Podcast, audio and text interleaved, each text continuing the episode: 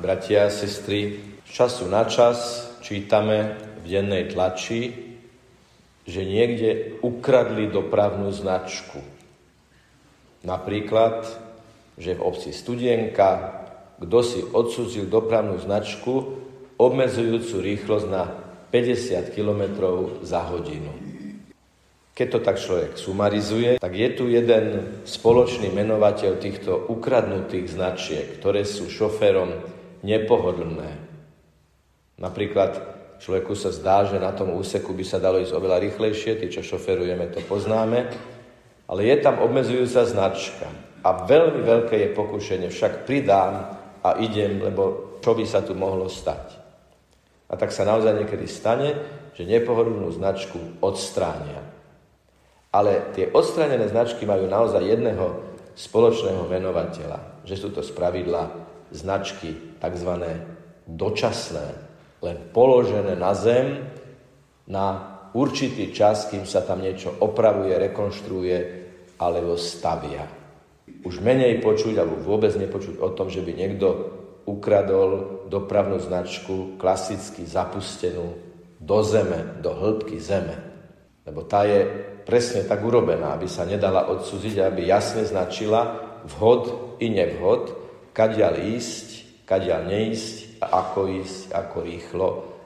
Tento symbolizmus zapusteného, pevne stojaceho značenia Ježiš používa aj v dnešnom evaneliu, keď hovorí o Jánovi Krstiteľovi ako o tom, ktorý stojí pevne v tom, čo hlása. Lebo veď aj završenie Jánovho života svedčí o tom, že nielen Herodes, ale určite mnohí iní by radšej boli dali Jána Krstiteľa bokom. Radšej by ho tiež ukradli, odstránili, lebo bol nepríjemný v tom, ako hovorí, ako kráčať, ako prechádzať cestami života, z východiska do cieľa. Ján bol potom vo vezení a neodvolal, nepovedal Herodesovi, Herodes, tak dobre, ja odvolávam, čo som povedal, keď ty to tak cítiš, tak to tak rob, keď ty si myslíš, že čo robíš správne, tak to tak rob.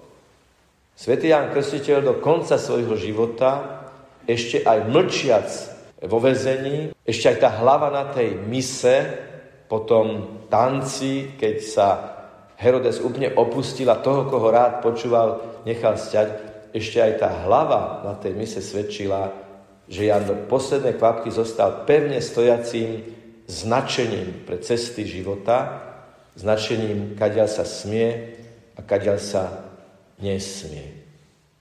A preto v predvianočnom období počúvame Jana Krstiteľa, ktorého celkom nezvyčajne pán Ježiš v dnešnom evaneliu výslovne chváli, že sa medzi ženami nenarodil taký muž, ako bol Ján Krstiteľ, ktorý mal hlboké duchovné korene. Ako bol Ján Krstiteľ zapustený, zakorenený pevne v pôde duchovnej, že o ňom Ježiš povie, a čo ste prišli vidieť? Trstinu vetrom klátenú? ten symbolizmus toho vetra, ktorý má v moci to, čo nemá korene, čo je slabé, čo nemá kmeň, čo nemá korunu, sa potom preniesol aj do nášho jazyka, už keď hovoríme o človeku, ktorý sa všetkému prispôsobí, že je kade vietor, tade plášť. Stále je tam ten vietor.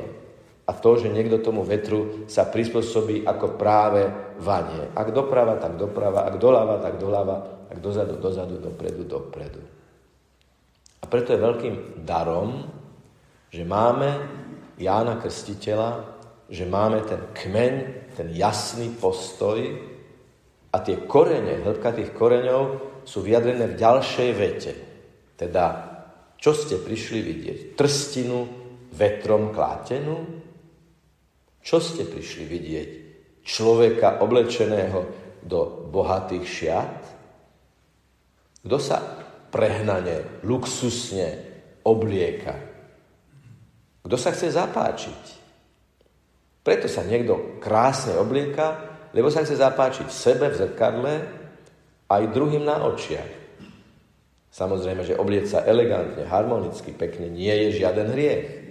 Ale existuje určitá hranica, za ktorou už je to sebastredné.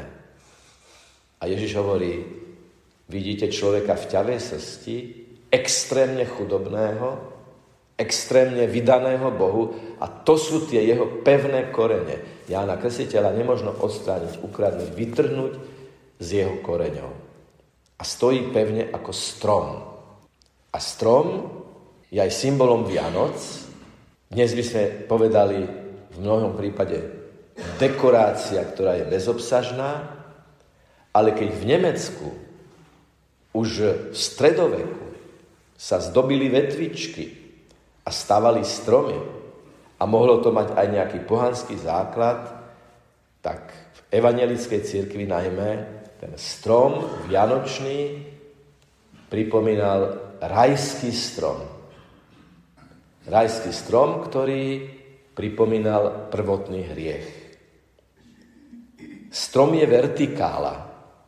Strom má dva korene. Jedny korene sú v zemi, v pôde, neviditeľné, pod povrchom a druhé korene ako keby smerovali do neba a chceli sa zakoreniť v nebi.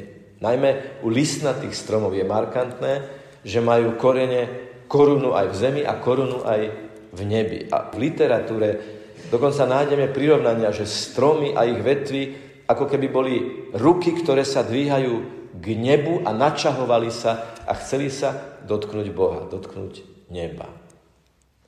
A preto tie dynamiky okolo Vianočného stromčeka sú veľmi symbolické.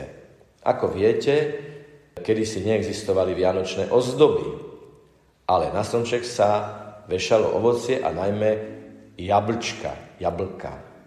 Symbolizmus je vlastne v tom, že si postavíme rajský strom, ktorý je symbolom tej Božej inštrukcie nedotýkajte sa tohto stromu a ozdobovanie stromu, vešanie jablk na strom je ako keby symbolická satisfakcia za dotyk zakázaného ovocia, ktorým začala dráma ľudských dejín poznačených prvotným a neskôr aj osobným hriechom.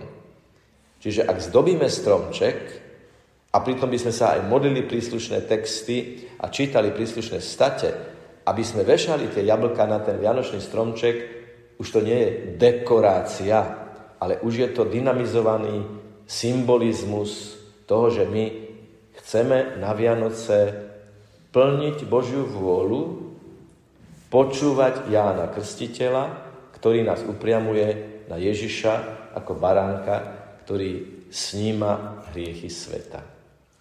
Na stromček sa zvykne umiestňovať hviezda, betlémská hviezda, ktorá ako keby završovala ten proces od prvého Adama do druhého Adama. Lebo Betlehemská hviezda priviedla k jasličkám ľudí mimo domáceho rámca. Prišli mudrci od východu. O tom ešte budeme rozímať na slávnosť zjavenia pána. Čiže na strome je ovocie, ktorým vyjadrujeme, my, pane, nechceme hrešiť a na strome hore ho završuje hviezda betlehemská, ktorou chceme vyjadriť to, že Pane, Ty si naše svetlo.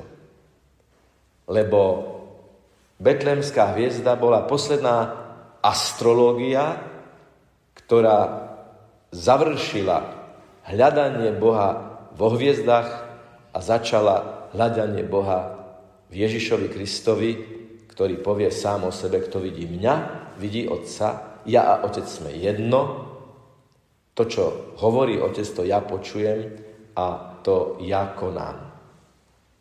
A čo je tiež symbolické, že naše vianočné stromčeky doma sú v stojane, ktorý nie je pevným koreňom. A vieme, ako mnohokrát musíme dávať aj doma pozor na to, aby sa ten stromček udržal, aby stál pevne, aby nebolo žiadne riziko. Aj to je symbolom toho, ako veľmi potrebujeme my mať naše duchovné korene.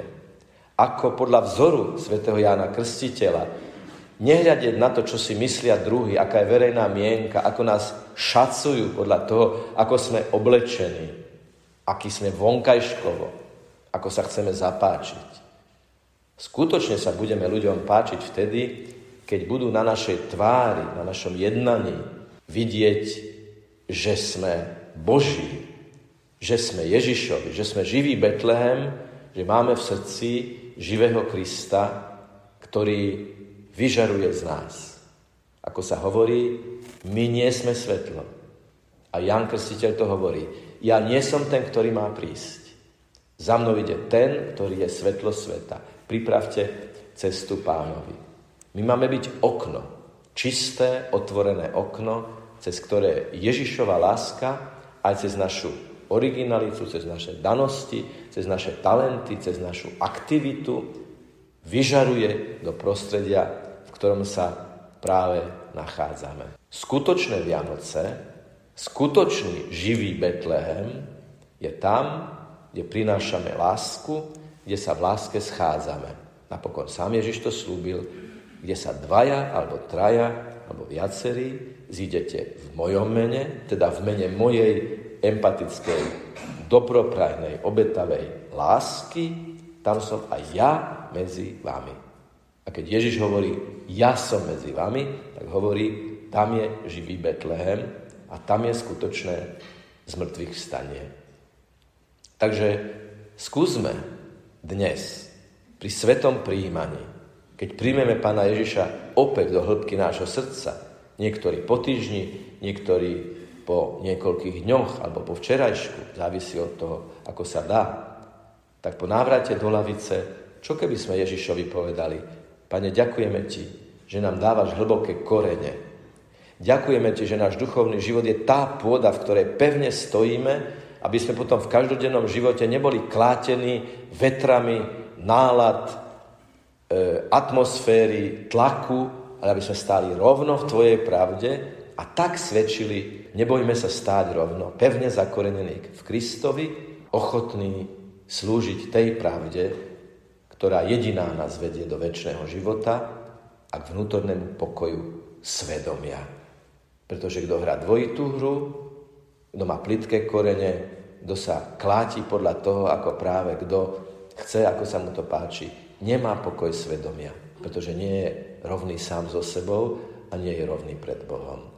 A prichádza Ježiš, aby nám narovnal chrbticu, aby sme opäť stáli rovno, aby sme kráčali cestami života ako Ježišovi vyslanci, vyslanci jeho živej prítomnosti a svetkovia tejto prítomnosti. Nech je pochválený Pán Ježiš Kristus.